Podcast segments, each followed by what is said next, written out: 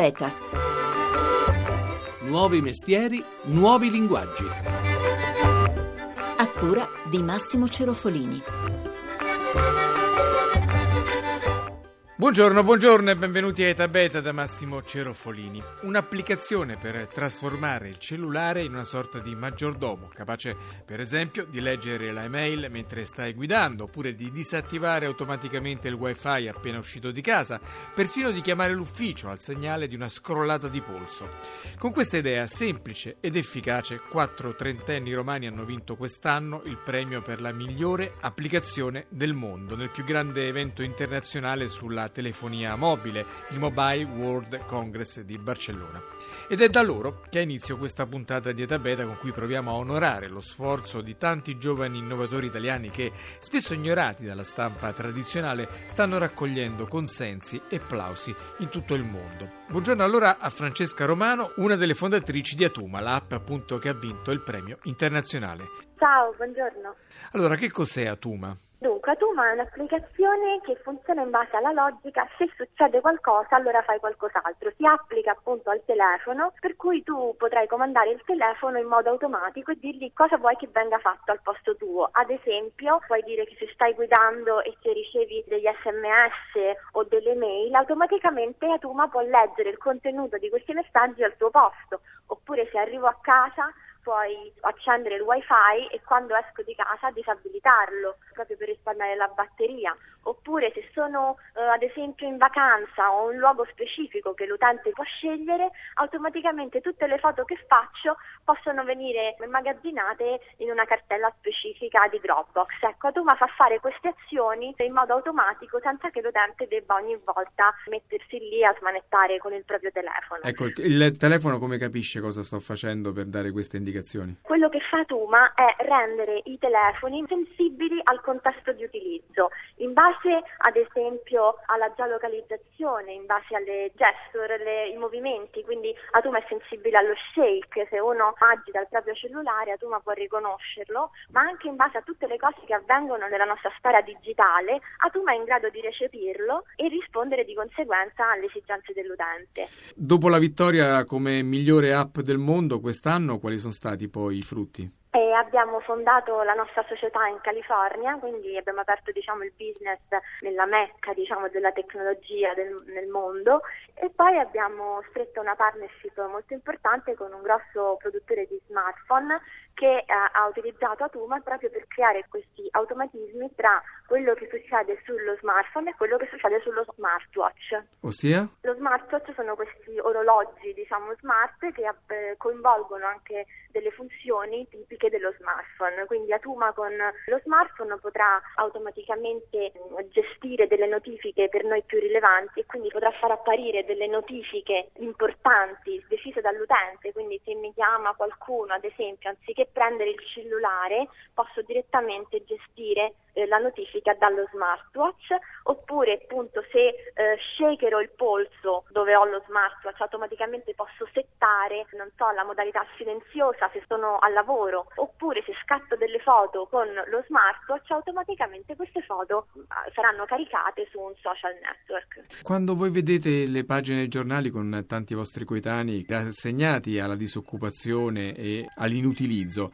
Qual è la vostra sensazione? Quello che sta succedendo in Italia è comunque frutto del nostro modo di, di, comportarci sia a livello professionale ma anche nel nostro piccolo. Quello che possiamo fare è inventarci quello che può essere il nostro lavoro, scegliere cosa decidere di fare e portarlo avanti nonostante le difficoltà siano tantissime, comunque non mollare. Grazie a Francesca Romano, una delle fondatrici di Autuma. Arrivederci. Grazie.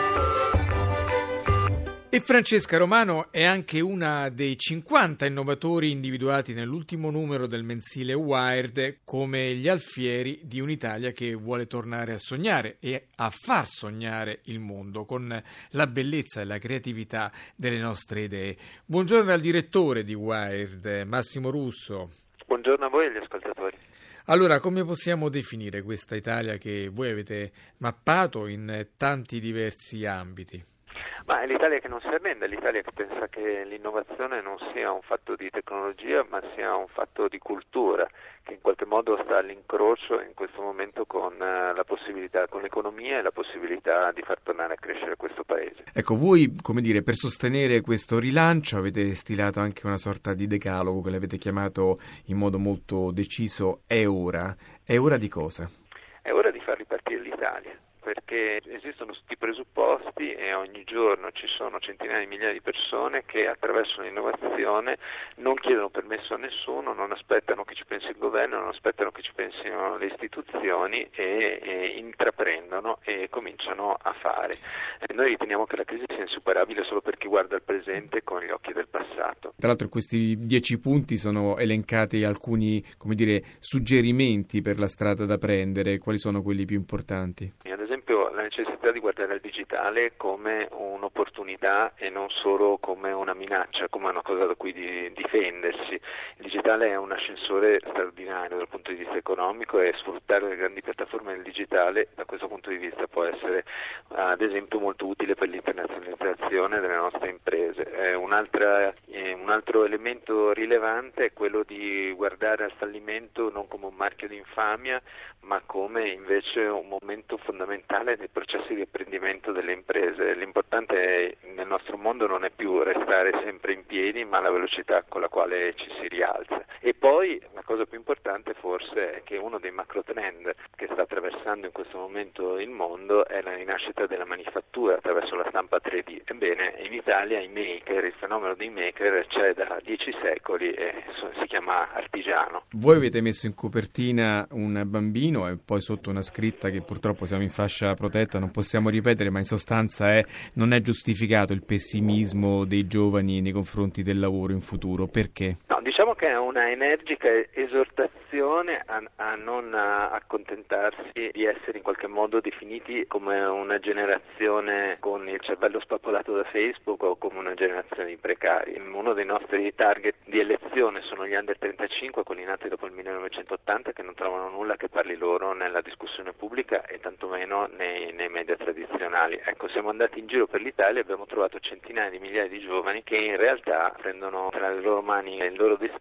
attraverso l'innovazione il digitale. Ecco, forse però c'è da dire che questa Italia che voi un po' cercate di descrivere è poco rappresentata nei media tradizionali che invece strillano spesso titoli che rimarcano i problemi della disoccupazione oppure un dibattito politico che non sembra appassionare molto i più giovani. Assolutamente realtà in questi mesi ho girato l'Italia e ho trovato un quadro diverso. Mi riferisco ad esempio alle imprese del digitale che aderiscono ad Assintel, 200.000 imprese, un milione di persone, nella maggior parte under 30, il 70% dei casi sono laureati, nel 30% con una istruzione post laurea. Queste sono persone che non trovano nulla, ma nemmeno nella normativa che parli per loro, perché sono imprese liquide che non hanno spesso nemmeno una sede come eravamo abituati a pensarla nel Novecento, che hanno contratti di lavoro assolutamente diversi da quello che è il quadro normativo. Eppure già oggi eh, producono, secondo alcuni, il 5% del PIL italiano. Ecco, queste realtà hanno bisogno di essere rappresentate se provano a costruire un paese diverso. Grazie, grazie e buon anno a Massimo Russo, direttore di Wired. Arrivederci. Grazie a voi, arrivederci. Ripartire da quest'Italia che se non trova lavoro se lo inventa, come ha fatto Marco Astorri, grafico di formazione ma ideatore della prima plastica al mondo biodegradabile in acqua. Buongiorno al fondatore di Bioon, Marco Astorri. Buongiorno. Allora ci spieghi un po' questa plastica molto ecologica. Beh, questa plastica di fatto viene creata da dei batteri che si cibano di scarti dell'agricoltura, melassi, di barbabietola e canna o gliceroli e producono di fatto al loro interno una riserva di energia come il grasso per l'uomo, per gli esseri umani e noi la andiamo a estrarre e di fatto quello è poliestere, plastica, esattamente come quella che arriva dal petrolio. Quindi la plastica esiste da milioni di anni, è sempre esistita, era dentro i batteri, noi abbiamo scoperto come estrarla. Ecco, poi cosa succede? Come si smaltisce? Succede di fatto che una volta recuperata, quindi eh, tirata fuori dai batteri, eh, viene essiccata e viene estrusa, trasformata in granulo per fare qualsiasi oggetto che oggi una persona può utilizzare in plastica.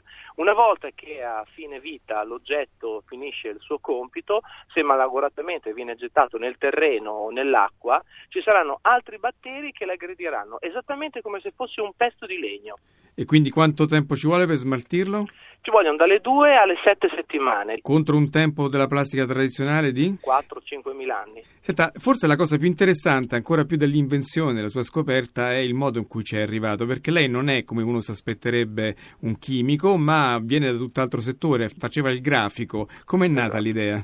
L'idea è nata caso attraverso una domanda specifica fatta da un eh, presidente di un grosso consorzio sciistico che ci chiese di sostituire la plastica delle tessere per poter andare a sciare. Non dovevano essere più di plastica per non ritrovarle d'estate nelle montagne, ma non dovevano nemmeno essere di carta perché non devono bagnarsi. Da lì abbiamo scoperto che esisteva il mondo dei biopolimeri, immediatamente abbiamo lasciato io e il mio socio l'azienda che avevamo fondato per fare smart card e abbiamo investito tutto nella ricerca di biomateriali. Ecco, tra l'altro, appunto, voi, ah, ripeto, non siete chimici, ma siete andati no. a cercare sul web i brevetti esatto. che potevano aiutarvi. Siamo stati dei biohacker, diciamo così, no? Cioè, ci siamo avventurati nel web, abbiamo cercato tanto, 7-8 mesi di ricerca, a un certo punto, puliti da qualsiasi tipo di convenzione, proprio puri dai nostri convincimenti, abbiamo capito che c'era una strada, che era quella dei pH, dei biopolimeri, dei polidrossicanoati, abbiamo cominciato subito a comprare dei brevetti in giro per il mondo e li abbiamo portati qua in Italia e ci siamo resi conto che avevamo solo della carta, dovevamo fare l'industria, dovevamo fare la produzione ed è stato entusiasmante farlo in quanto abbiamo trasformato quello che era solo una grande idea su una carta in azienda, in produzione. Oggi quanti impiegati avete? Oggi siamo oltre 40 persone tra Italia e Stati Uniti, pensiamo già al prossimo anno 2014 di chiudere a oltre 60 persone. Grazie allora e buon 2014 a Mario Marco Astorri, fondatore di BioOn. Arrivederci. Grazie, arrivederci. Certo, a volte le buone idee non bastano, ci vogliono i soldi, ma anche per quelli da internet arrivano sempre più novità interessanti, a cominciare dal crowdfunding, il sistema per cercare sul web i fondi necessari a un progetto. Benvenuto a uno dei fondatori di Eppela, Nicola Lencioni. Buongiorno. Allora, Apple è uno dei 40 circa siti che fanno crowdfunding in Italia. Che cos'è anzitutto il crowdfunding? Crowdfunding dà la possibilità a chi ha eh, dei progetti di poterli realizzare direttamente dalla rete, quindi dalle persone. Oggi con l'impossibilità di accedere al credito tramite la rete un eh, progettista può presentare il proprio progetto e verificare se c'è un interesse da un potenziale mercato. Tutto questo serve per rilanciare il paese Italia, per fare in modo e maniera che le persone riescano a rimettere su una piccola e media impresa impresa.